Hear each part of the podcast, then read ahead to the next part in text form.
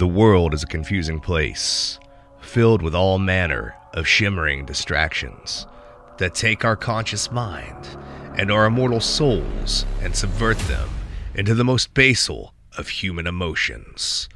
Can any one of us who considers ourselves a spiritual being truly look around the carnival at the barkers, performers, and the caged animals and believe, even momentarily, that any of this is as it should be?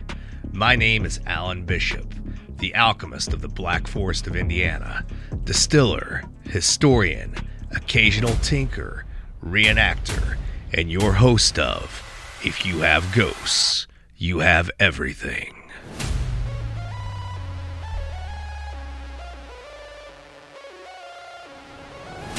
Have you ever noticed the world isn't quite what it presents itself to be? That something is just a little off-kilter, just a little out of focus. Perhaps that movement you caught out of the corner of your eye was more than a shadow, that weight on your shoulder more than fatigue. I have lived my whole life like this, aware, awake, and waiting for the next experience, positive or negative. Always apprehensive, always analyzing. I believe that spiritual warfare is real. I believe from societal observation that others are becoming acutely aware. I believe that many are being influenced by forces unknown in a negative and spiritually deprived way. I see soft disclosure in every corner of pop culture. Join us as we pull back the curtain, as the veil thins, and reach with us into the ether to reclaim the truth on If You Have Ghosts, You Have Everything.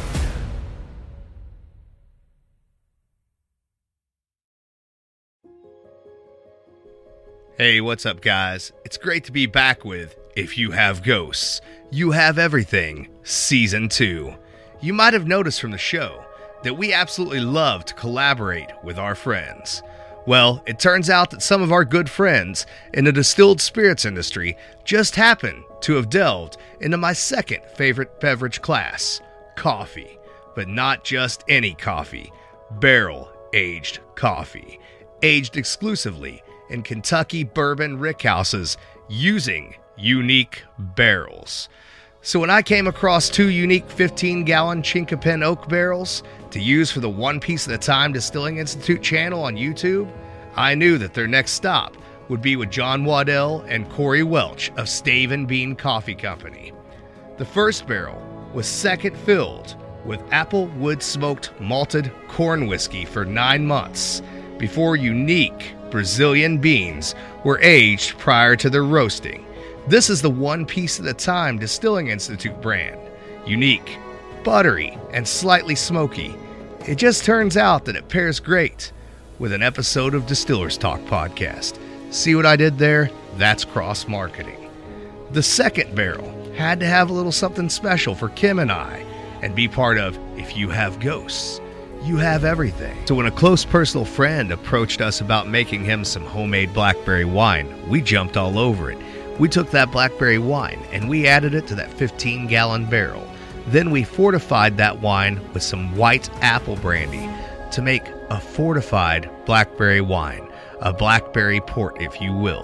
Afterwards, that barrel went down to John and Corey of Stave and Bean Coffee Company, where they added some amazing Ethiopian goji beans, giving us a fruit aroma-filled spiritual experience with our coffee for If You Have Ghosts, You Have Everything.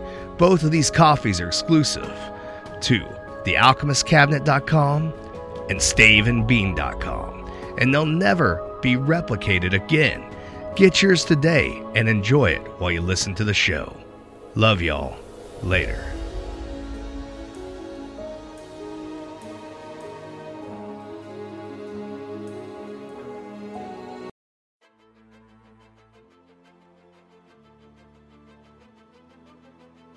All right, guys, we're back with If You Have Ghosts, You Have Everything. And uh, tonight we've got Kim in the tiny bedroom studio again, the distiller's wife. And then we also have my good buddy, Jimmy Jaxx, uh, from out in Pennsylvania, another distiller.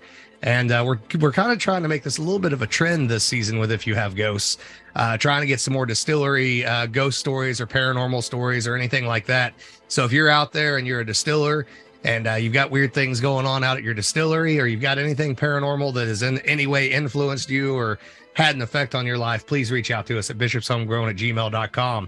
Uh, but I want to let Jimmy Jaxx kind of tell his background, his story, talk about his distillery. I want him to talk about his products, where he's at, uh, the unique things he's doing. And then he's going to get into, and I talked to Jimmy Jaxx on the phone earlier this week, Kim. Okay. Uh, there's some creepy shit going on at right. his distillery that we'll get into. Okay. Uh, that, that in fact, um, has caused some physical harm. Oh, wow. Uh, that, and wow. That, that's the first time we've dealt with something like that with a one-on-one person on this show. Yeah, absolutely. So it's pretty interesting. But with all that said, Jimmy Jaxx, if you would, tell us a little bit about yourself, brother. Well, I'm, I'm from uh, Dover, P A. Uh, that's where I grew up at. I learned how to make some liquor when I was about fourteen years old. Friend of mine. And um, I got away from it for a little while. Uh, my father-in-law, he uh, said, come on over here, watch this moonshiner show, so I come over and watch this, so I can make that stuff. He said, bullshit. So uh, next weekend, I made some mash up, built a still up, got that mash ran off, and called my father-in-law down. When he got there, I had liquor running. So uh, what where I took it from there is, it has some partners, or well, they ain't partners anymore. But uh, I had a couple, couple guys I partnered up with to build my first distillery. Um, we got that up and going. It took off like a rocket, and uh, we had some problems with the with the partners, and I walked away. So another buddy of mine I knew for about twenty-seven years, he uh, approached me and said, "Hey, if we get a building, you want to get started?" Again, I said, yep, absolutely. So um, we took it from there, and about two years ago, that's when that happened. Uh, we got started back up, where I got started back up again on my own. So I'm on my own, completely re- rebuilding everything from the start. Uh, so you know, what happened was uh, with this with this ghost thing, he bought this big building. It used to be a shoe factory up here in Dillsburg, P A. And he has a very, very large collection of Cadillacs. He has probably, I would say probably forty of them, at least forty of them or more. Real, real old Cadillacs from back in the thirties. So uh, he had this, uh, he had this one Cadillac sitting in a parade uh, in October of two thousand one.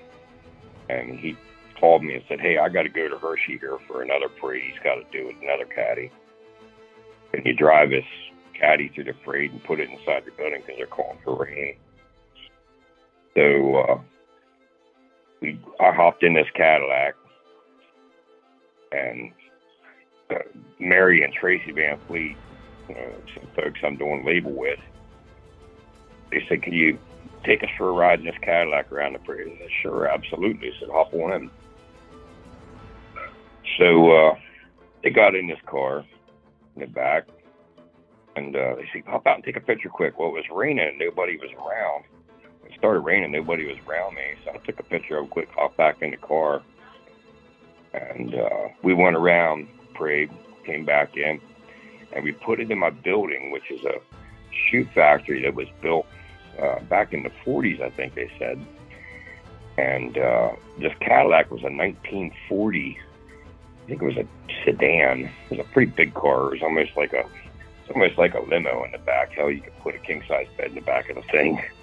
But um, we put this car, I put this car in the breeze, like kind of like a, a separation area uh, that's that's shared between my my part of the distillery and another section of the building, which had two big garage doors. So it's basically a case itself. So what I did is I left the windows down in this Cadillac just a little bit so it wouldn't start stinking and molding and all that stuff.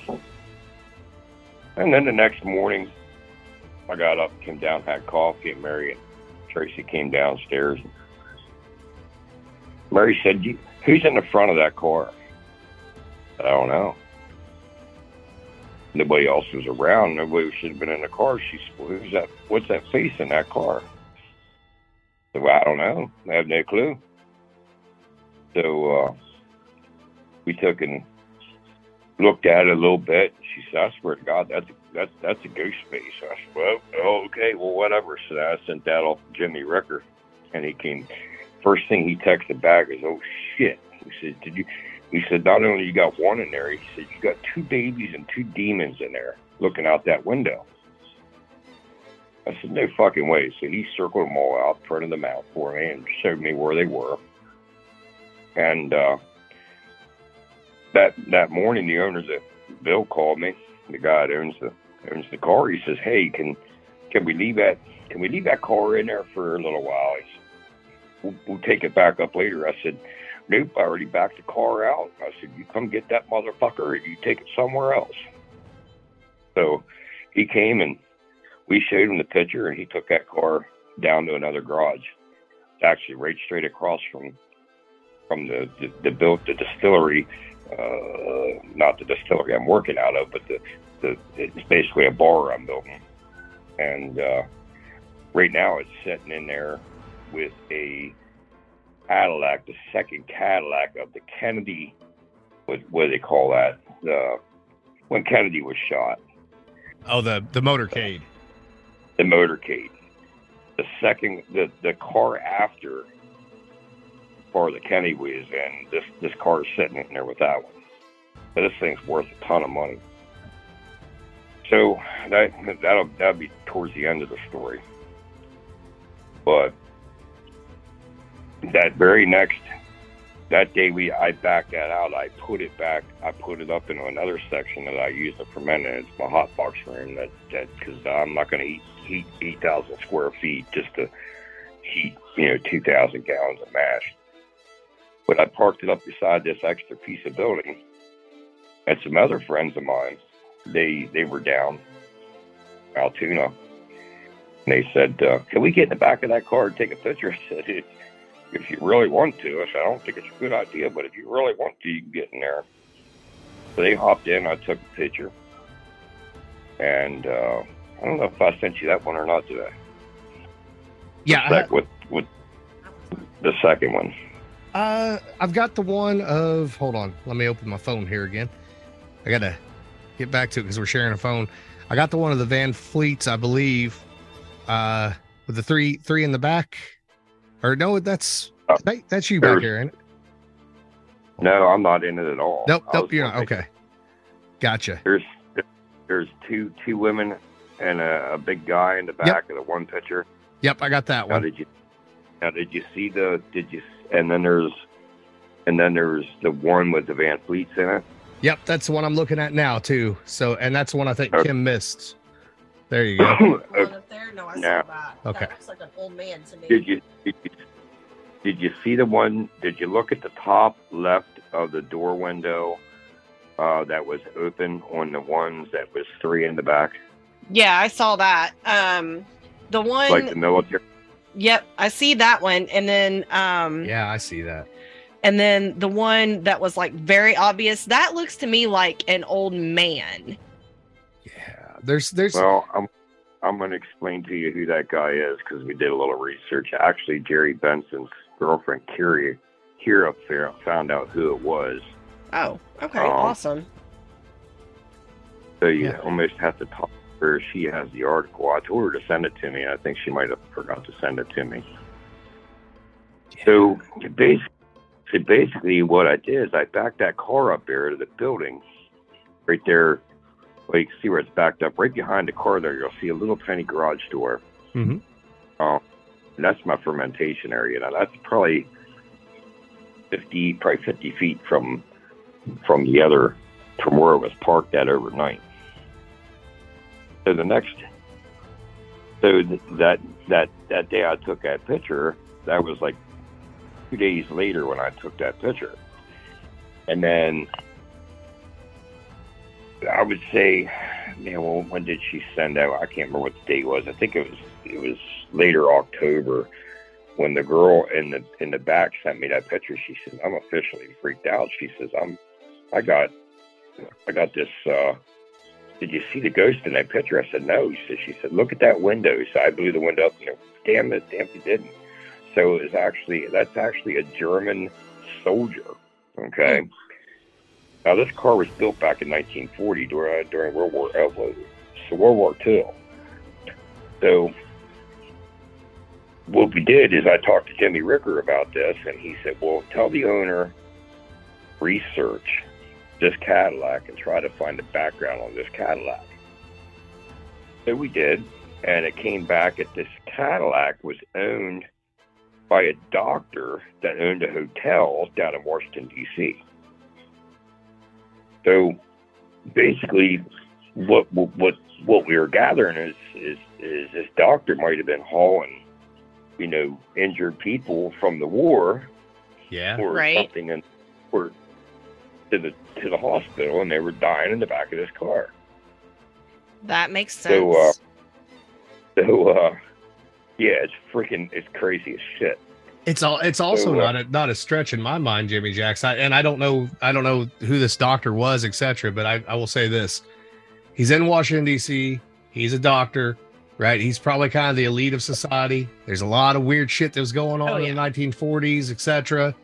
You know, right. who who knows what he was into on top of it? Right. Right. Right. So, what happened next? That was okay. Now back in December fourteenth, I was working on my I was working on my insulated room there because I was getting it ready to do the do my fermentation in there, which is ready now, but it ain't wasn't for you know till so December fourteenth.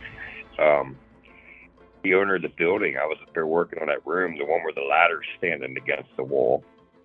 I was working on that room, and the owner of the building called me and said, "Hey, what are you doing, buddy?"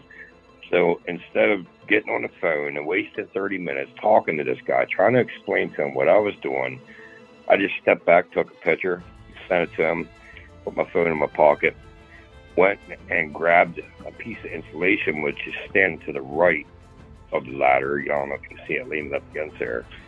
And I grabbed that, I grabbed that insulation, stepped back, and started going up the ladder. And I got to the fourth step. And I got to the fourth step. If you ever had a ladder kick out from you, it always goes out from underneath you. Yep. Right. My yeah. Ladder, my ladder jumped. Huh. It jumped.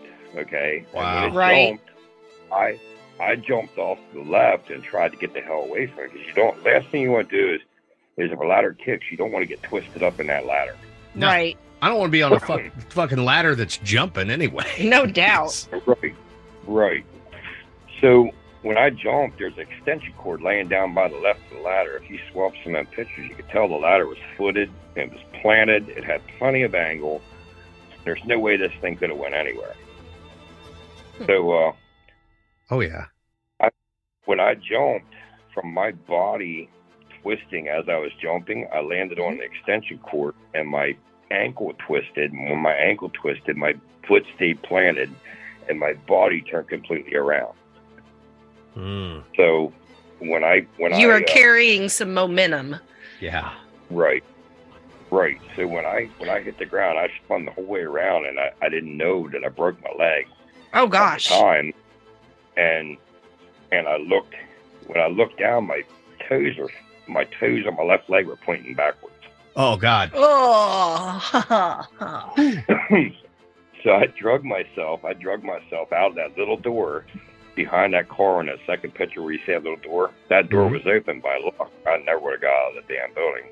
I drug myself out to, to get get some get a, get some help, and my I couldn't lay there. It didn't hurt, but I couldn't lay there and get comfortable because my foot was backwards.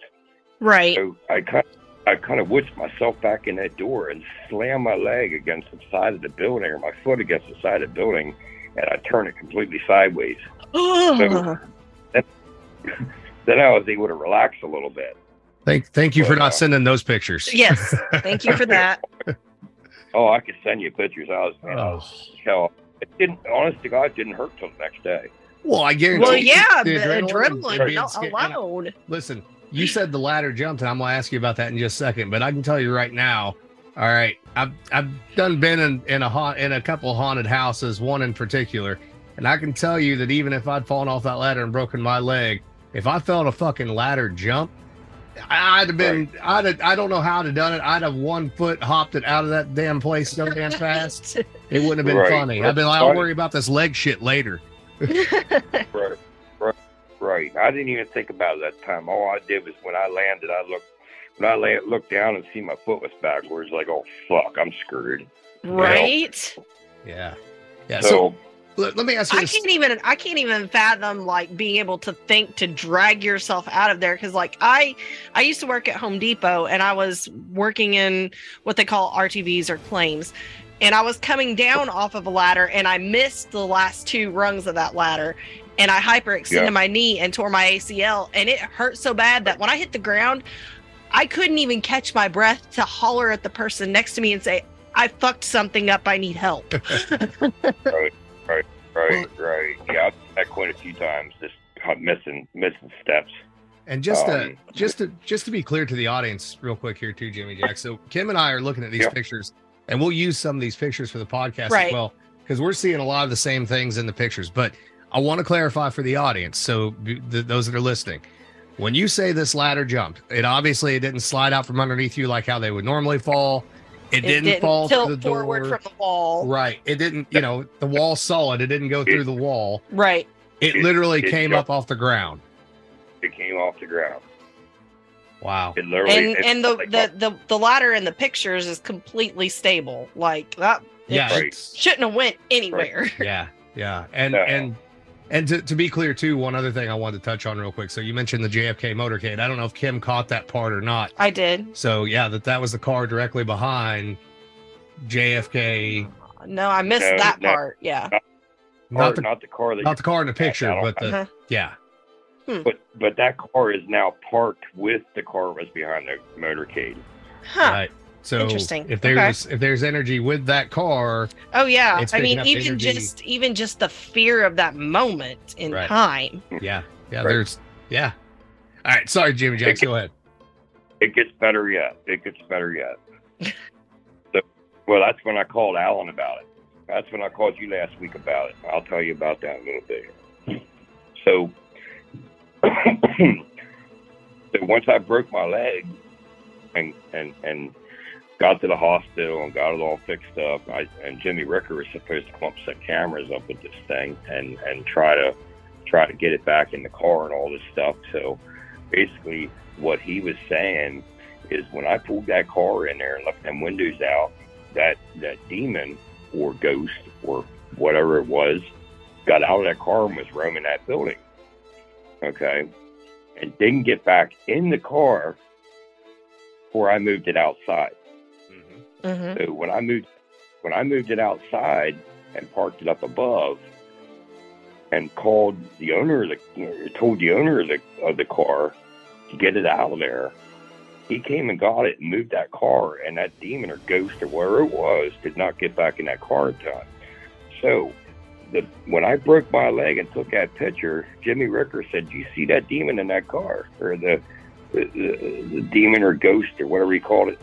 on the wall, and I said no. He, so he sent me a picture back with a circle, and then a couple of days later he says, "You notice the j the the jawline of the first picture you took in uh, in the window of the first car that had the two babies and the two demons in it." He said, "Do you notice the jawline from that picture to that picture? Two months later, the jawline matched." So I looked at him like, "Son of a bitch, it does." So it's the same same two. Same two ghosts. Okay. So uh, we left left to go at that for a little while.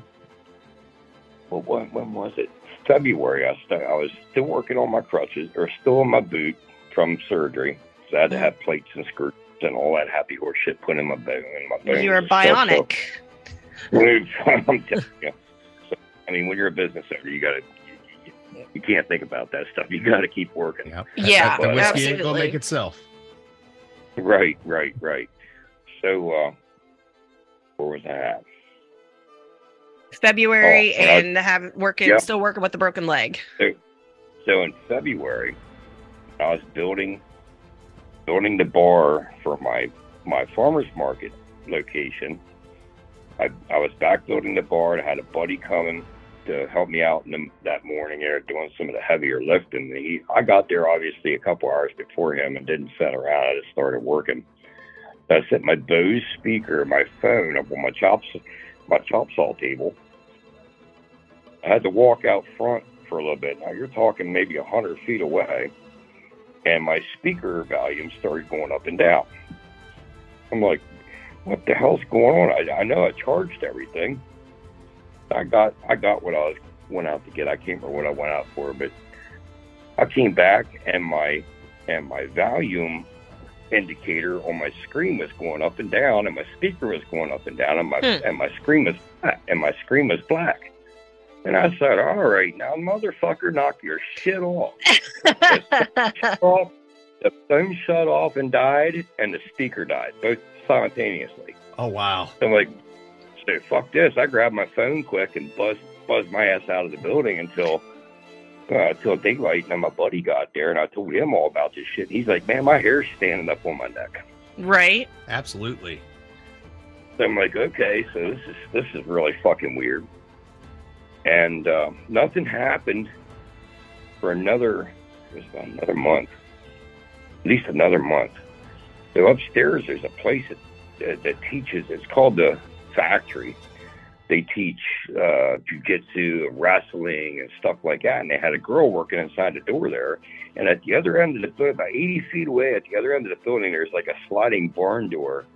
Uh, it runs on rollers. And she's sitting there, and she's she come running out. She said, "Jim," she said, "did did you hear that slam?" I said, "No, I didn't hear the slam." She goes.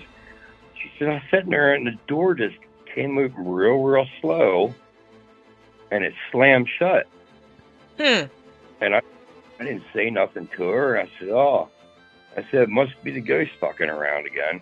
And she called her boss and quit on the spot. She said, I ain't fuck coming back in this building ever. That was last time. She quit. She literally quit. I mean, it was crazy. Hey, I, I, I, I'm presuming that she she had to have known some of the stuff about you too, and that she, right. she just cut her losses. The, the, the crazy thing is, is, she never even knew what was going on with me. Really? She never. Huh. Yeah, that was the crazy part. She come out, and I just, you know, I, I try not to tell anybody in the building, and get them all freaked the fuck out. You know what I mean? Yeah. I'm wondering if she maybe had some other stuff happen too. Probably, very likely, because I, I mean. sliding barn doors like that, wind will make them slam, like right but she yeah, she would yeah she would know that she would yeah. right yeah, yeah. so but she this is, this is inside the building though, there is no yeah, wind, there's nothing okay nothing okay. to affect it. It's the sliding door, it opens and separates two areas, that's all it does. Okay hmm. But um so nothing nothing from that time up until When, when did I call you? This week or last week, Alan? Uh, it was this, this, this, this, yeah, this past week. Well, right on the Saturdays, yeah, like two weeks ago, whatever. Right, this past week. So now I'm I'm working on framing up my bar at this new place, and I pull in. I always get there about five o'clock in the morning. I pull in, and uh, I'm sitting there having a cigarette before I go inside, and the the building. That is across the street, or the garage is across, is across the street is where this car is, and this Kennedy car is. Uh-huh. And some stupid reason, I looked over, the fucking door lifted up eight inches, and then went right back down. Huh. And I was like, you know what, fuck, fuck, screw, I ain't, ain't bothering with Jimmy Ricker. I'm calling Alan Bishop. I'm gonna get this time. And this is a I'm, I'm locked I mean, garage door, by the way. A yeah. locked garage door, and yeah. raised eight inches and then went right back down. Yeah. Somebody wanted to come outside. I yeah. Well, as long as he's on that side of the street, he's good. Right, right. Good. But uh, so, so it's interesting because there's. Go, go ahead, Jimmy Jaxx. Sorry. How about it? How about uh, it? It's it's interesting because when he called me and told me this story, like the first place my brain went before, like I get in, Christine. got in, and tried, yes, not, not, not the not the movie, the book, because right. in the book, Christine, it's not the car, it's a it's, demon it's attached a, to the it's car. It's a demon uh, or, or the ghost that has become a demon of the previous owner of the car, mm-hmm. who was flat out evil and let his, his kid choke to death in the backseat. Right. All that crazy stuff, right? right? So something very much right. attached to this car. Well, and then you, you think about even the most recent thing, right? That door is locked from the inside, okay? Right. So something right. on the right. inside had to but unlock it. Here's where the Kennedy car, to me, comes into mind. This thing's feeding off energy. Jimmy Jaxx is high energy, right? And, yep. and the Van Fleets are high energy. And mm-hmm. you had the jujitsu place upstairs, all that stuff, right? Yep. Now it's over there with the Kennedy car. There's all that negative energy there that it's right. also able to feed off of. It's becoming more and more physical, but I do think that it's attached to the car. And even though I agree with Jimmy, I think whatever this is, ghost or demon, it got out of the car, right. couldn't get back in or chose not to go back in. But I suspect that there's a certain proximity that it has to be that to has the to car, be to the car, to have right. any effect. Right. So, right. so I did. I did leave out one detail that I forgot about. August, this past August, I had Jerry Benson, Kira, and Amanda up for the big. We were doing a doing a big steam show, and Jerry Jerry said, "I want to go over to your distillery." So we went over, and I was telling them about this, and they're like, "Oh Jesus!" I mean, literally, Jerry Jerry was ready to get the hell out of there. Um, but uh, Kira started taking pictures of different things in there, and she found two silhouettes. Two silhouettes. They weren't they weren't faces. They were just like almost like a shadow. Like a shadow like person, dark. Yeah. Right, and she took pictures of that. She said, "Man, I gotta start." That's when she started started looking this thing up, and she she uh, found an article of a doctor that owned a, that a, of a doctor that owned a hotel in Washington D C And I told her to send me that article because I put that with you know put that with everything else that we found on that car. But uh, yeah, we, we, we hightailed it out of there at that time too. Jerry was getting a little antsy. Fuck this, I'm out of here. And I think Kira's starting to get a little bothered by it too. Well, but, and and but, uh, things like that also tend to, if they freak you out once, they will try yeah. to do it again because they're creating the energy that yeah, they need to manifest. Feed off of it, yeah. Right, well, and, right, and it, right. Here's where my brain goes to. So, and and. Obviously, Kim, you know, you're you're a big part of the show. You're the co-host, and and you're into what you're into, and I'm into what I'm into, spirituality and all that stuff. So my general take is typically ghosts, they don't really, that's not really their thing. They it's don't really not manifest that they way. They can, like, they can move things and they can manipulate things and they can touch you, but it takes a lot of energy for them to actually create right. enough energy right. to hurt someone. Yeah.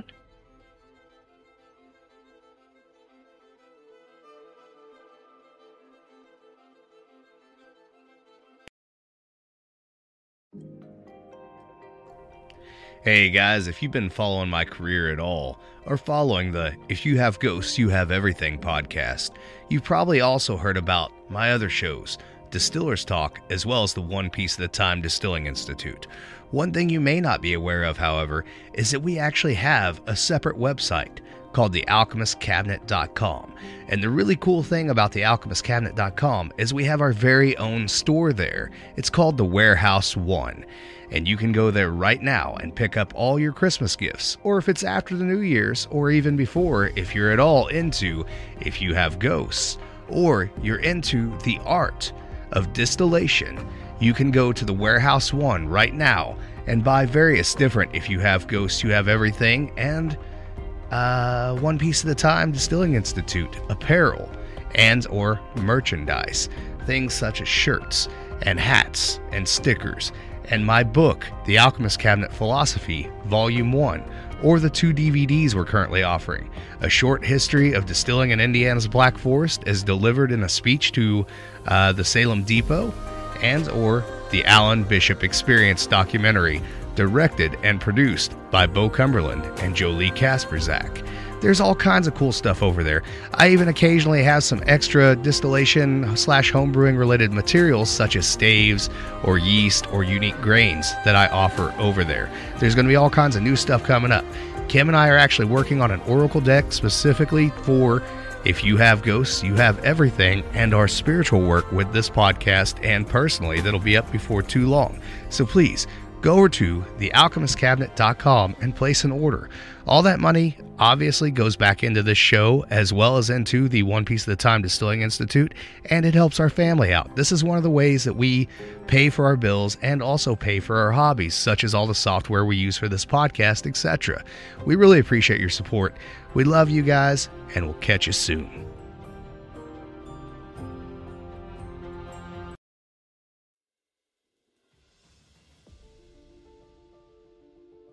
Well, and coming from a, a, a, let's say, pseudo-Christian, Gnostic, Islamic mysticism sort of perspective, my brain immediately does this. So I have no doubt that there's there's some amount of human energy involved in this from whatever afterlife that you want to ascribe it to one way or the other. But I think that it's more than just whatever trauma is associated with this doctor and this car and whether or not there were patients in it. And again, my brain goes about a million miles an hour when I start hearing things like doctor, Washington, D C, nineteen forty. Right. I, you well, know, Washington, D C, as those of us... There's a lot of occult. There's a lot of stuff. occult. There's a lot of occult um, uh, signs and um, geography and the way the city is laid out. It like the whole freaking city is a spell. So here's here's where, where I'm headed with this. Right? Yeah. So where I'm headed with it is, again, I do think that there's a, a quote-unquote human element here, but I think that some of the other things that are happening, like what happened with the ladder, what happened with the garage door, et cetera, I would suspect that there's probably some stuff associated with whoever this doctor was or someone who right. was around him.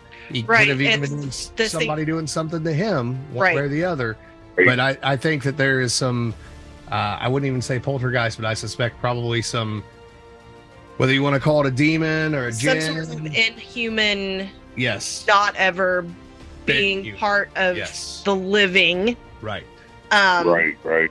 And then there's also the synchronicity of this doctor being from D C and all that right. is associated with D C. And then you've got the Kennedy car that just miraculously shows up in the same fucking place. Right. Sorry, are we gonna have to bleep that? No, it, no, no, no, no. We're not bleeping nothing on this show. It's um, it's, it's set for adults. But in the same place as this car that belonged to this doctor from D C, and everything right. that is associated with the Kennedy assassination yeah, and all of that. Fairly Fortean and high strangeness. It's, it's, as far it's as a massive synchronicity. As far as, yeah. My ears ringing, my cards are calling. yeah. Right, right, right. And so, I, I mean, that's what Jim said. He said, you know, when you moved that car out, he said, you were the last one that drove that car mm-hmm. that when it was in the car with me or mm-hmm. with us. He said, you're the last one that drove that car. You're the last one that remembers driving that car. And he was out of it. Yep. He was out of that car in the building when the owner took the car down and put it with the Kennedy car. So, yeah, what he is is this this this this demon's pissed off at me because it can't get back into his car, and that's why he's fucking around there in the building. Yep. So, you know, so what Jimmy wanted to do is set up a bunch of cameras. And then have Bill bring the car back, back it back up to where it was outside, and then I was to bring the car back in, get out, and go to hell home, and they were going to stay there with it. Right. Yeah. But so my next have- question with everything is, now you said that the building used to be a shoe factory, right? Yeah, yeah. So did you notice any other, like even little things that something might be in the building, just, you know, because in old factories no. there's a lot of deaths and a lot of injuries and a lot of trauma. Right, right, right. right you know, right. These things could be getting kind of competitive with one another as well. Well, they could be, no. or the more powerful entity could be feeding off of the less powerful entities. Right. Yeah. Nothing that I've ever. Nothing. There was nothing that happened in that building. Nothing that happened in that building previously, you know, a year before, for the whole year I was in there. But, you know, nobody's really said anything other other than the businesses, other than that girl quitting. Nobody else has said anything other other than what's happened to me. Mm-hmm. And and when Jerry and Kira and Amanda were there, that was pretty much pretty much it. So here here's where my And this is where Kim's going to come in handy, because she's going to give me a face when I when I when I say what I'm about to say, and I suggest a few things. Um, and before I suggest a few things, do you want me to go get my cards? No, no, no. You don't need to get your cards. It's okay. Uh, but so, you know, always trying to to to see what what's happening. I don't know if anybody has ever uh, with this car in the past, obviously had other experiences or anything, or you know, my. Because I'm curious what I what I would do before I even tried to do anything to this thing is see if there's a physical manifestation, like sort of like the idea of like Crybaby Bridge or something, right? With right. some baby powder or something, put it down, see if you get handprints, right. see if you get footprints, that sort of thing. Right. But right. you've already seen physical representations of what this thing can do. Now right. on the right. ghost the ghost part of it, and even on the darker side of it, I wouldn't offer this as a, a gift, but as a curiosity, right? Give it right. something to give it an incentive to get back into the car. And it could be something as simple right. as, as a human curiosity, like a, a, even a Rubik's Cube that's all mixed up. Right. Put it in the car. Give it right. an incentive to get in the car. Then once it's in right. the car, then you start using your various charms mm-hmm. in order to keep it there. So one of the things in Appalachian folklore, we have it here at the house. Uh, over mm-hmm. top the door is we hung a, a corn cob because the spirits have to count all of the, the spaces yeah. where the corn was at before they can leave, or put salt down around the car every well, time it's moved. What what where my brain went is I'm, I'm thinking you, I'm thinking Ghostbusters. The car well, yeah, is the trap. The car is the trap. But you have to right. you have to clear your building first. Yes. Because yeah, it's right. gonna run and hide. Yeah. So right. that's what Jimmy Ricker was saying. Bring bring when he comes up, bring the car back, and he was gonna set up all kinds of meters and cameras because he wants to catch this son of a bitch. So my suggestion you know. then at that point would be, if he has a spirit box, um put the spirit box on the hood of the car. So uh, do you know on this on the table, Alan? Okay. Sorry, he was asking me where a cigarette lighter was. Um so a spirit box, I don't know if you've heard of them or know what they are, but it's no. like it's a box. It's a basically a radio transmitter thing, and it cycles through all the frequencies. And so it sounds like white right. noise shifting. And right. the theory is that entities can manipulate that energy and speak through it. And you'll get sometimes one word, two words, sometimes full sentences. Um, you can get single voices, you can get multiple voices, et cetera. But the It's not like as it cycles through, you don't hear like the radio stations playing. All you hear is the white noise and at different uh, frequencies. Okay. So it's not right. like they're, it's not like it's pulling just words out of a radio station. Right, um, right. So if he has something like that, I would suggest like sitting it on the hood of the car and then putting a camera on it, ask questions, record that. Um, but right. as for your building, my first suggestion on that would be you need to clear it somehow. Um, and the key with most things is you've got to be meaner than they are. I mean, if it was a, if it was a simple human entity and you could prove that it was a human entity, a lot of times you can reason with them. This is my space. Um, well, that's pretty much if you can coexist peacefully and not harm someone, you can right. stay, and I will leave you things. Right. But if you're going to harm people, be mean, scare people, over and above just playing a prank, right? Then you need well, to leave. And let's let's make no mistake right. about this. This is this is clearly, to me, much more than a just a human entity. Right. Like, like I said, I don't think that's going to work. I think you're gonna. It's going to be. You're going to have to go at this thing full on smudging and full on belief in yourself. one hundred percent. Oh, yeah. This thing doesn't have a choice but leave. Right. If it doesn't leave, it's absolute destruction one way or shape right. or form or the other. This thing's already hurt somebody. Right, absolutely. So it does, there's there's no choice. It has to be it has to be handled with, you know, to some degree of spiritual violence, right. truthfully, um, to right. get it to go back where it needs to go. Right. Absolutely. I agree with right. that. Now, as far as smoke cleansing goes, you have to be careful with what herbs you smoke cleanse with, because some of them oh, in popular some of them in popular culture have been made lead you to believe that you're closing doorways when in fact you're actually opening them. Sage is one of those. There's a difference between sage and sagebrush. Sagebrush you can exercise and purify with. White sage, which is what you can go to like freaking Barnes and Noble and buy, um number one is protected, number two controversial, we'll leave it at that, but it's um it opens doorways, it calls things in, it opens doorways for ancestor and creator to come to you and tell you what you need. Um right so Once you want one down here, spend the night with it, and I'll stay at my house and you guys can just have a little right. Well, well, see, I don't want to bring anything home with me. Right away, excuses. Yeah, exactly. Exactly. Listen, you teach that ghost how to drive that car while I'm the passenger, and I'll bring the car home with me. Yeah. Right on. I'll have a self-driving car. It'll be fine. You're going to build a Faraday cage out of the train tracks, right? Yeah, right, that, that's right. What I would say, Jimmy Jaxx, uh, and I think that most, I, I won't, I, I wouldn't even approach this from any particular like point of view spiritually. Whatever you believe in, man. If you if you're a Christian, right. You believe in Jesus, and invoke and, the and, name of Jesus, invoke God. I mean, go at it. Like, yes, right. we are, we are well, see, colorful, I, I colorful never... spiritual people, but we we do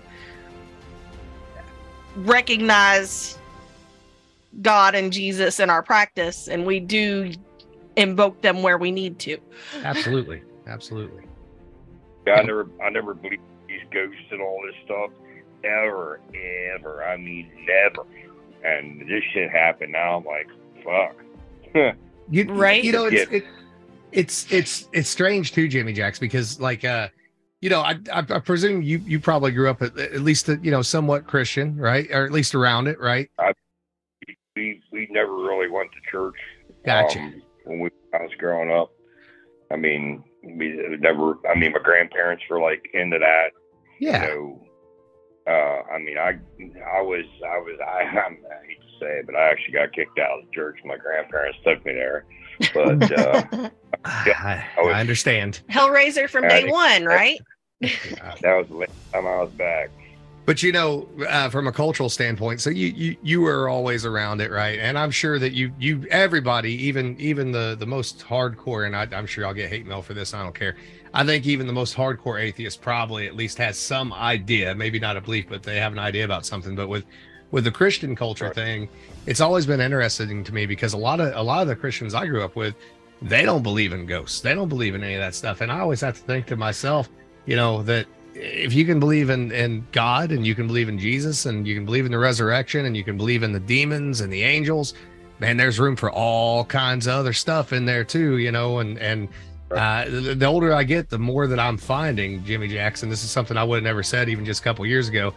Uh, one thing that I, I do agree with Christianity on, uh, mainstream Christianity even, is that every single answer to everything is in the Bible. You might have to find some uh, auxiliary texts that were left out of the Bible to fill in the blanks, but there's answers to all those things in the Bible. So it's always it's always strange to me. Like, you know, I'm, I'm glad you didn't say outright, you know, yeah, I grew up a Christian, I grew up in a Christian church and all that stuff, and then say that you didn't believe in ghosts or demons, because I'd be like, what what right. the hell? What are right. you talking about? Well, and right. what I was always met with with the people that I hung out with mm-hmm. that were devout Christians, like devout Christians, was that the dead know nothing. And I'm I'm like, I can't I can't go there. Like, I can't think that the yeah. people that I love that are gone are walking through me, just I can't walking yeah. with me. Yeah, the idea and I just that, can't see them. That in new heaven and new earth that they don't know, they wouldn't know who you are and all that stuff, because everybody's in joy and, and happy. And we we don't even have to go down that rabbit hole. But here's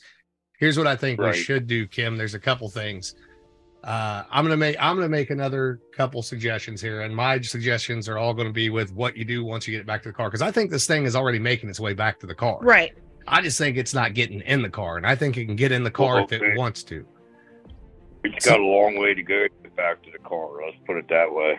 Yeah. Yeah. It's miles. It's miles away. Right. Oh, so wow. yeah, get getting that get that car there somewhere. Uh, you know, somewhere within proximity. In my opinion, I think right. it's like you said. Right. I think it's pissed. I think that it wants back in the car. It'll go back in the car if if it has the opportunity. Mm-hmm. I think you also entice it back into the car and do it with a couple things. Like I said, throw something in there like a Rubik's Cube or something like that. Throw. This is still my favorite to this day. Throw a shot of whiskey in there. Oh, yeah. It's not going to pass well, up on a shot of whiskey. Throw a little so, tobacco in yeah, there. Yeah, that's what I was going to say, you because know? nineteen forties, a doctor, almost everybody in the nineteen forties freaking smoked. Once right. it's back in that car and that car gets into wherever it's going, and I get it far away from you, Jimmy, because it clearly don't like you, brother. right. Once once it gets where it's going, I, I do the corncob trick, and I, every time that car was parked and the door was shut, I, whoever has that car... they need to take some salt and put a circle of salt around that car. Make sure it's parked on top of a solid surface, not like on grass, because salt will kill whatever you. Yeah, yeah, on. yeah. You want it on concrete, whatever. Right. And I, but so, but you need to get it trapped and stuck to that car. Well, and until then, you can get until whoever owns it, whatever, can find somebody on a spiritual level that's close to you that can actually handle this thing and oh, yeah. send it back to wherever it needs right. to go to. But it, you know, right. if it has a chance, you won't be the last one. There'll be others. And right. dude, for oh. your your sake, you got to get it out of your building one way or the other. So as far as your building, like I said, the smoke cleansing, it's very easy. You can rosemary, cedar, pine, any of those types of things will drive things out, but you have to be very forceful in your wording. You are not welcome here if you're going to harm myself or my employees. And I'm sure, Kim, you could, you, you and I could probably work on something, write up something, and Jimmy mm-hmm. could apply it to his oh, own yeah. situation. And the other thing I think, right. Jimmy, if, if you're interested, uh, Kim probably could sit down and do a little, a little tarot reading at yeah. some point this, this weekend. Absolutely. And, and give you some ideas of what's actually up. Yeah. I would be more than happy to do that. Right. Um, yeah, it's interesting. It's interesting stuff, I'll tell you. Right. Yeah, I don't. I don't want anything that can physically be manifesting and and and hurting me in a in a dis, in any environment, but definitely not a distillery yeah. environment, man. you know, all right. it takes is one ill-placed cigarette butt that's still got a spark in it. Right. Poof. Right. Right. Um. Yep, goodbye. And then right another on. thing that we could do also, we have railroad spikes. We can. That's something that we can send them with instructions yeah. on how to bless them, because you if you bless them with your alcohol, they're going to be more powerful than if we bless them with ours. Yeah, this is that's an old school oh. thing, Jimmy Jackson, old Appalachian thing. Uh, so uh, iron repels spirits. That's why in the in a lot of the old cemeteries you see the old iron gates and all that stuff, because a spirit can't cross right. iron. Uh, and railroad spikes are a great way. Man, once you get that thing out of there, don't do it while it's still there. Oh no, get because it, then it's stuck. Then it's in prison. Yeah, get get it out of there, and uh, man, once it's gone, and once that car is gone, we'll get you get you some instructions on the railroad spikes, and you put those, drive them in the ground around the outside of your building on the four cardinal directions, and uh, there's a couple other things there we'll talk about, uh, right. you know, in per in person separate from this, and uh, that'll give you give you some protection, keep it from crossing back in. Right, and um, and you can also use obsidian and black tourmaline. Um, crystals that protects uh, both physically and spiritually, psychically. Little, little gift bag. Yeah, we can do that. We will do the things. Absolutely, absolutely. And for nice. Yep, anything to get it to get it to knock its shit off. Yeah. yeah. Well, we'll do everything I we mean, can to to help you, man. And and uh, honestly, if there's right. people, if there are people listening to this that have experience, ideas, et cetera, reach out to us as well. Mm-hmm. We'll pass that stuff along. Listen, there's there's a million a million roads to Rome, one way or the other, yeah. and not everything we right. say here is something that somebody else is going to agree with. It's just things that have worked for us, one way or the other. Right. So, and I hopefully you right. found that found that somewhat helpful, anyways, Jimmy Jaxx. Yeah, yeah. I mean, it's it, I mean, right now I'm pretty much pretty much at peace with it being there. You know, that hasn't hasn't really physically mess with me, mm-hmm. you know, it, and you can obviously we we've seen different pictures of that that, that you know, Jerry and or that Kira's taken, and and uh, it's messed with the, the girl upstairs that quit. Um, but it hasn't really like physically harmed me since since broke my leg. But it probably said this, I, it probably said this this guy, he came to work with a broken freaking leg. I'm not fucking with him anymore. Very, very seemed like very, but, seemed like fucking with his radio pissed him off more than breaking his leg did. And four, yeah, it uh, no, it hasn't. I haven't really had any any issues since since uh, Kira and them were down in August, and then, like I said, just the other day when that garage door lifted up, that's that's yeah. when it got a little it got a little weird. Yeah, yeah, and like, again, these are these are things that require some real physical energy. Yeah. to uh, to be doing it, with what, what I'm under, what what I'm not understanding is is. If it's still stuck in the building, in the distillery, and that car's miles away from that building, there's got to be another one, which basically what Jimmy was saying, he said there was two babies and two demons. Mm-hmm. Um, I don't know if you've seen the two demons' eyes above that actual yes. face. Mm-hmm. Absolutely. And then there's, yeah. there's, there's a baby laying on the, on the back, on the, like, where your your where the backrest is of the of the front seat, there's a baby laying there, and then right above the baby's belly, you can see the face of another baby looking forward. Mm-hmm. So I'm I'm I'm I'm wondering if if it might be one of them other other four. Uh... So here's an interesting thought. Um, knowing doctors, D C, nineteen forties. You see babies in the pictures. Yeah. Uh, right. What about what if this doctor was an abortion doctor? It could be that, and uh, but because that during that time abortions right. were gruesome. I mean, yeah. they're gruesome anyway, but more so. Yeah. And women died.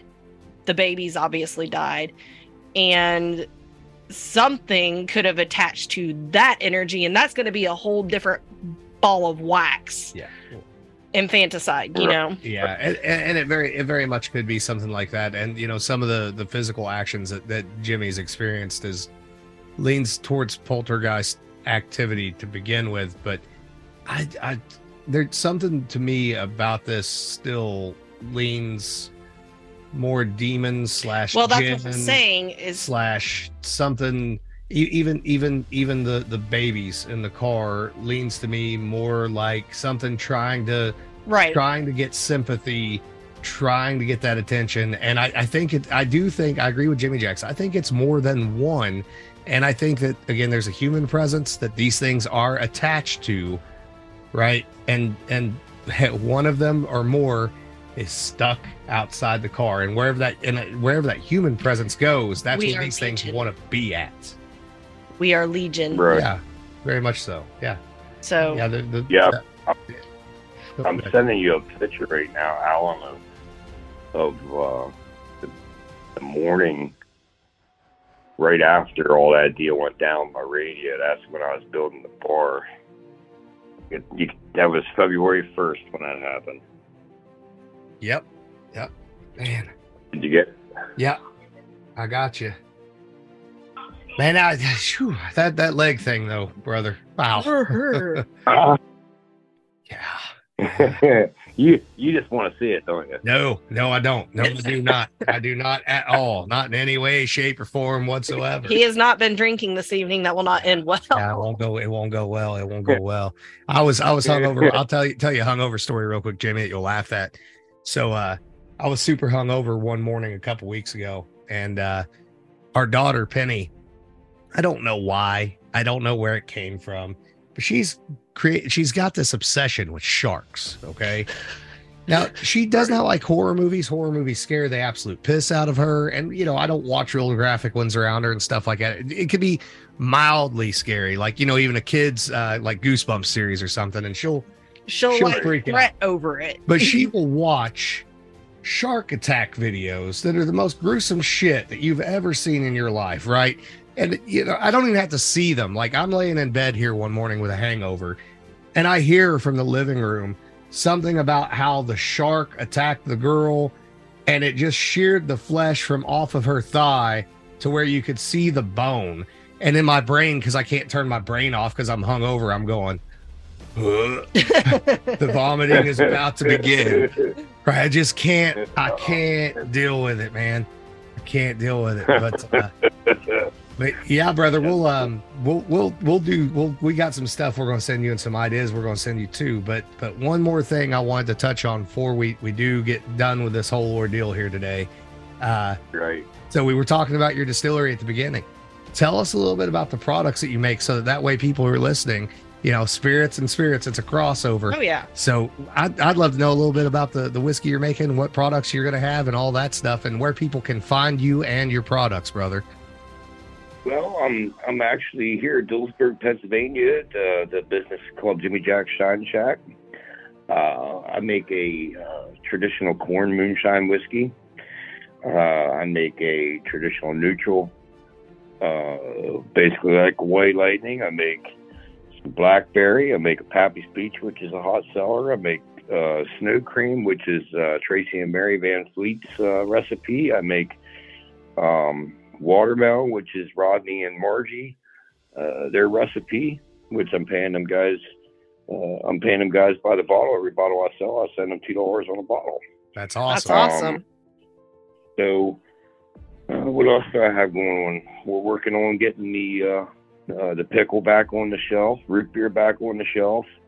Um, actually working with uh, Tater uh, from the Master Distiller Show. We're going to try to get a Mountain Dew out there on the shelf. He se- he seems like he seems like good people, from what yeah, I can he's, tell. He's, he's real good people. He's real good people.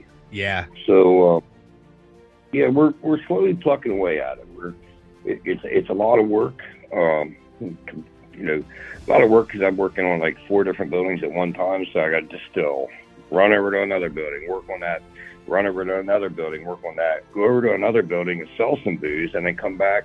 So it's like kind of hard to make a schedule when you're trying to trying to do it all by yourself, you know. Yeah, there ain't, ain't no rest for the wicked, that's for sure. That's for I'm sure. telling you, everything's going. So that's that's where I'm at. But uh, yeah, we're cruising along, and, and hopefully we'll have every, everything open and going here in the next couple months. Yeah. What What about uh, social media or a website? You got anything like that that people can check out? Yep. Yep. I'm on uh, Facebook here, Jimmy Jaxx, J A X X X Shine Shack. Nice. Uh, and my personal is Jimmy Jaxx. So if you friend request me, you'll have to uh, actually message me first and let me know. I don't like to accept Uh, friend request without knowing it's somebody real and not a not a scammer. So it, it, it, I got a lot of people, I got a lot of people with friend requests me, and it's just like I, I hate. I'd love to I'd love to confirm them, but I just don't want to get myself in a situation where I get get get uh, scammed or what do you, hacked or whatever they call it. Mm-hmm. So right. That's that's the only way I accept them. Yeah, yeah. Well, I'll tell you what, man. Um, As this thing continues and, and you kind of get some stuff figured out, if you if you have any questions, feel free to call me or get with Kim. And uh, oh, listen, I would I would love to get an update as it continues, you know, and, yeah. and hopefully gets under control. Right. Uh, you know, if you if you get any more photos or anything like that, or or anything right. whatsoever, we, you know, I'd love to cover it. So absolutely, like like like I said, you guys are more welcome to fly out. I'll pick you up at Harrisburg International Airport, and you guys can spend the night. But like. See, Jimmy Jaxx is done with yeah, this shit. Jimmy yeah. Jaxx said, "Come get this fucking thing. bring, bring, bring the ghost trap." Right. It would, it would just, it would literally look for me. It would look like that opening scene of Ghostbusters, where they're all, where they're in the library with the ghost, and they try to right. they try to come up with a plan. Get it, Ray. That was the plan. Right.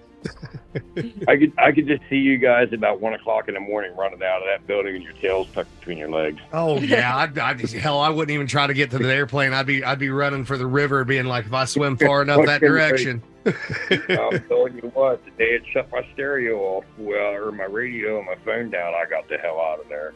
Oh, yeah. I mean, it didn't take. It didn't take much, and I waited till my buddy got there, and then we went back in, and then nothing else happened since. You know, it's, I'll tell you a story, and I don't think Kim knows this one. I don't think I ever told you this. Um, so the very first episode of this we did, we did about the Bowman House, which was a haunted house that I worked on. uh, restoration. And well, I so, know we had all kinds of technical glitches on that one. Well, this one, I know you don't know. So this, this one was when I was working with the electricians, because neither of the electricians, because I worked with these guys to help put in the electric, because I needed a job and they needed the help.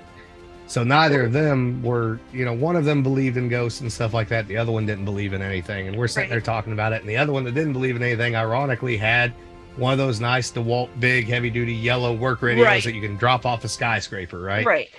And about the time we were sitting there eating chili one day, about the time he said something about not believing in ghosts or any of that stuff, it started flipping through radio stations. And he just stopped. I remember he had his spoon in his hand. He just taken a bite of chili, sitting on a bucket. He just stopped. And he looked at me and he goes, "All right, then." All right, then. Yep. Yep. That's so hilarious. So it, it happens. And, it, you know, sometimes it's it's the little things that get you, you know, the little oh, yeah. things. That's the stuff that really See, it, The thing is, is the little things are not the things that get me. It's when they start mimicking things that yeah, fucks yeah, with yeah. me. We've got a thing on the property. And it when it it's like in the early spring and the early fall, it likes to try and mimic Penny and scare the piss out of me. And I'll go running through the house, out the back door, hollering for my child because she sounds like she's hurt. And she's in the basement with him playing with copper. Yep. So that's when I go down the driveway and I aggressively tell it to fuck all the way off. Right, right, right. Well, all right, guys, we'll wrap yeah. this one up. And, and Jimmy Jaxx, thank you very much, brother. Hey, no problem. Thank you, guys. All thank right, you. Man. You have a good one.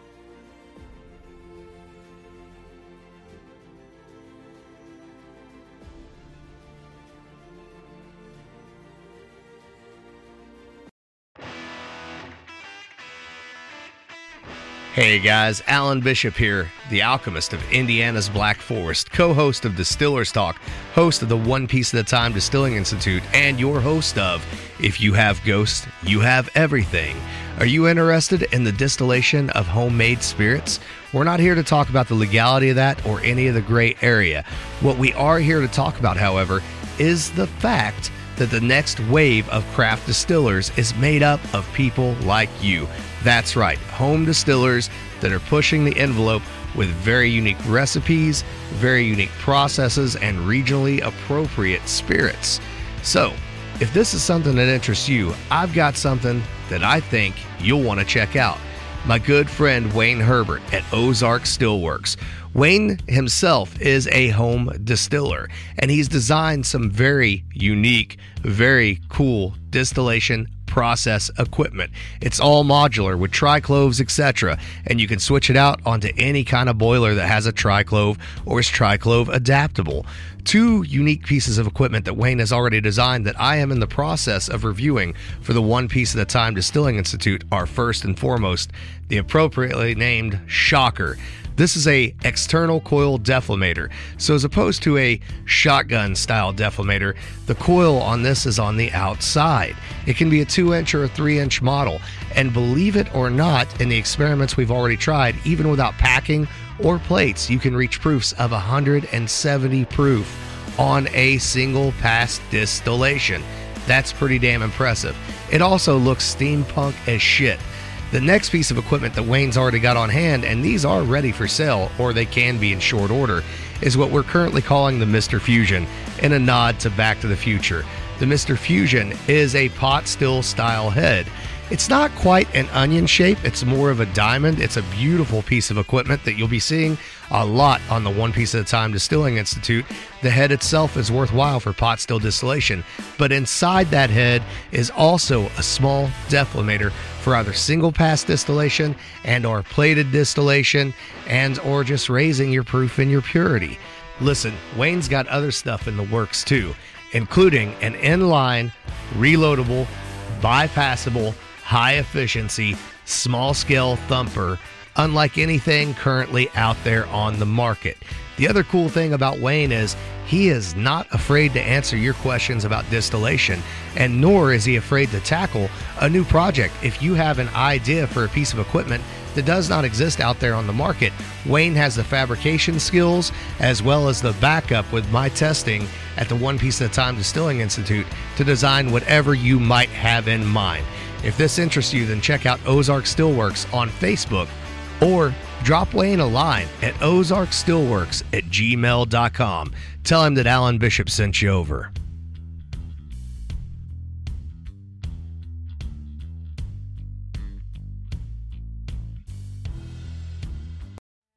Hey, what's up, If You Have Ghosts, You Have Everything fans? So, why do cemeteries have fences? Because people are dying to get in. Alright, lame humor aside, I'm giving you a little bonus segment here, just like I did on the last episode with Jared Leon Henry. A little cemetery uh, insight, if you will.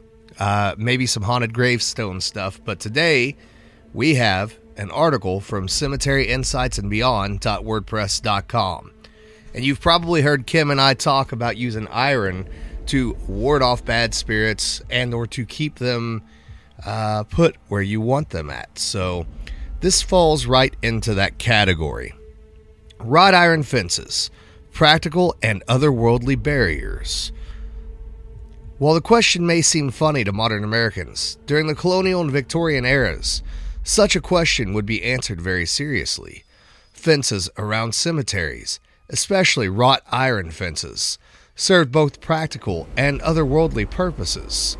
In terms of practicality, wrought iron fences were placed around a cemetery to prevent wild animals from entering the grounds and digging up recently buried human remains. The website Heritage Forensics points out that prior to the invention of cement vaults in the late eighteen hundreds, shallow graves made the odor of a decomposing corpse more noticeable, and that odor attracted predatory animals during the winter months when prey was scarce. Indeed, old graveyards smelled bad, and that was one reason why the living avoided visiting the dead in colonial times. Our colonial ancestors wanted to be assured that the remains of their loved ones would be well intact for their resurrection on Judgment Day, so they erected sturdy and gated wrought iron fences with spear-tipped bars. These intruder-proof barriers quickly became the best defense against unwanted visitors.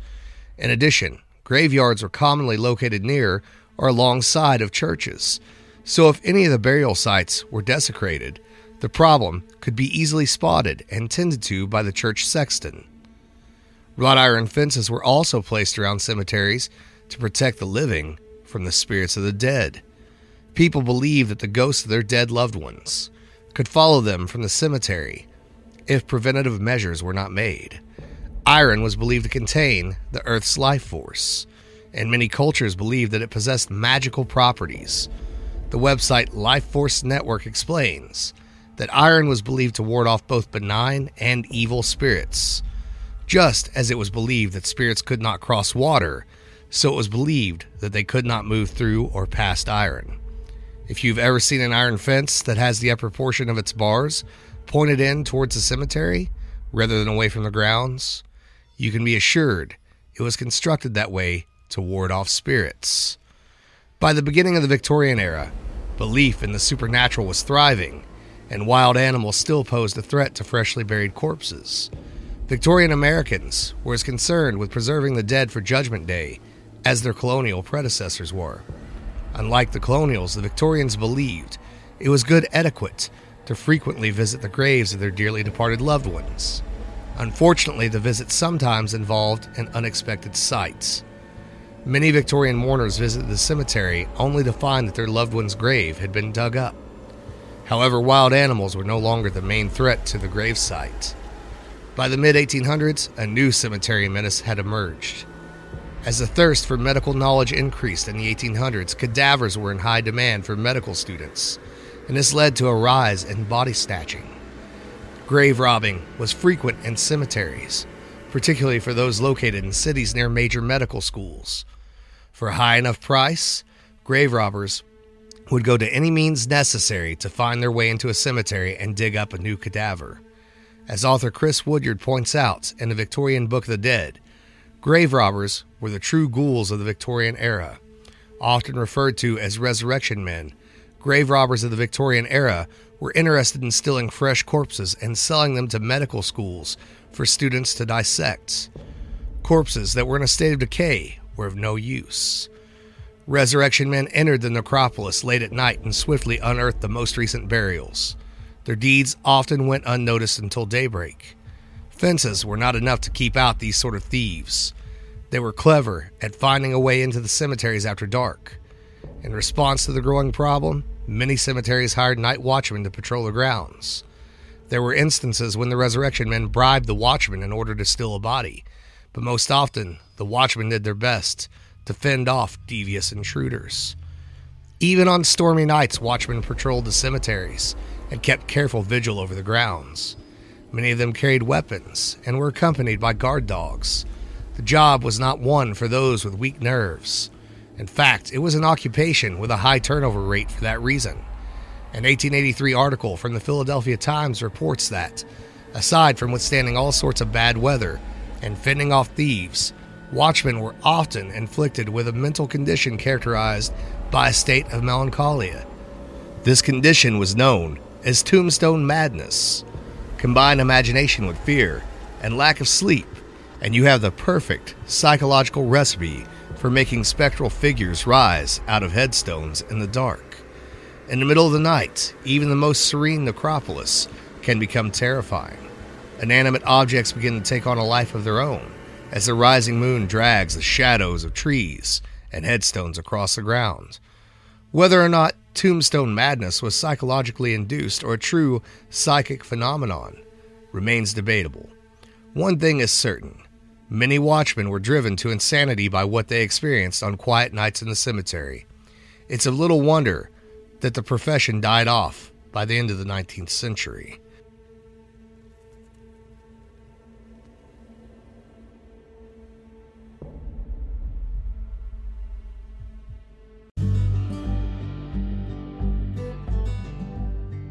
Hey guys, this is Alan Bishop over at Distiller's Talk and the One Piece at a Time Distilling Institute on YouTube.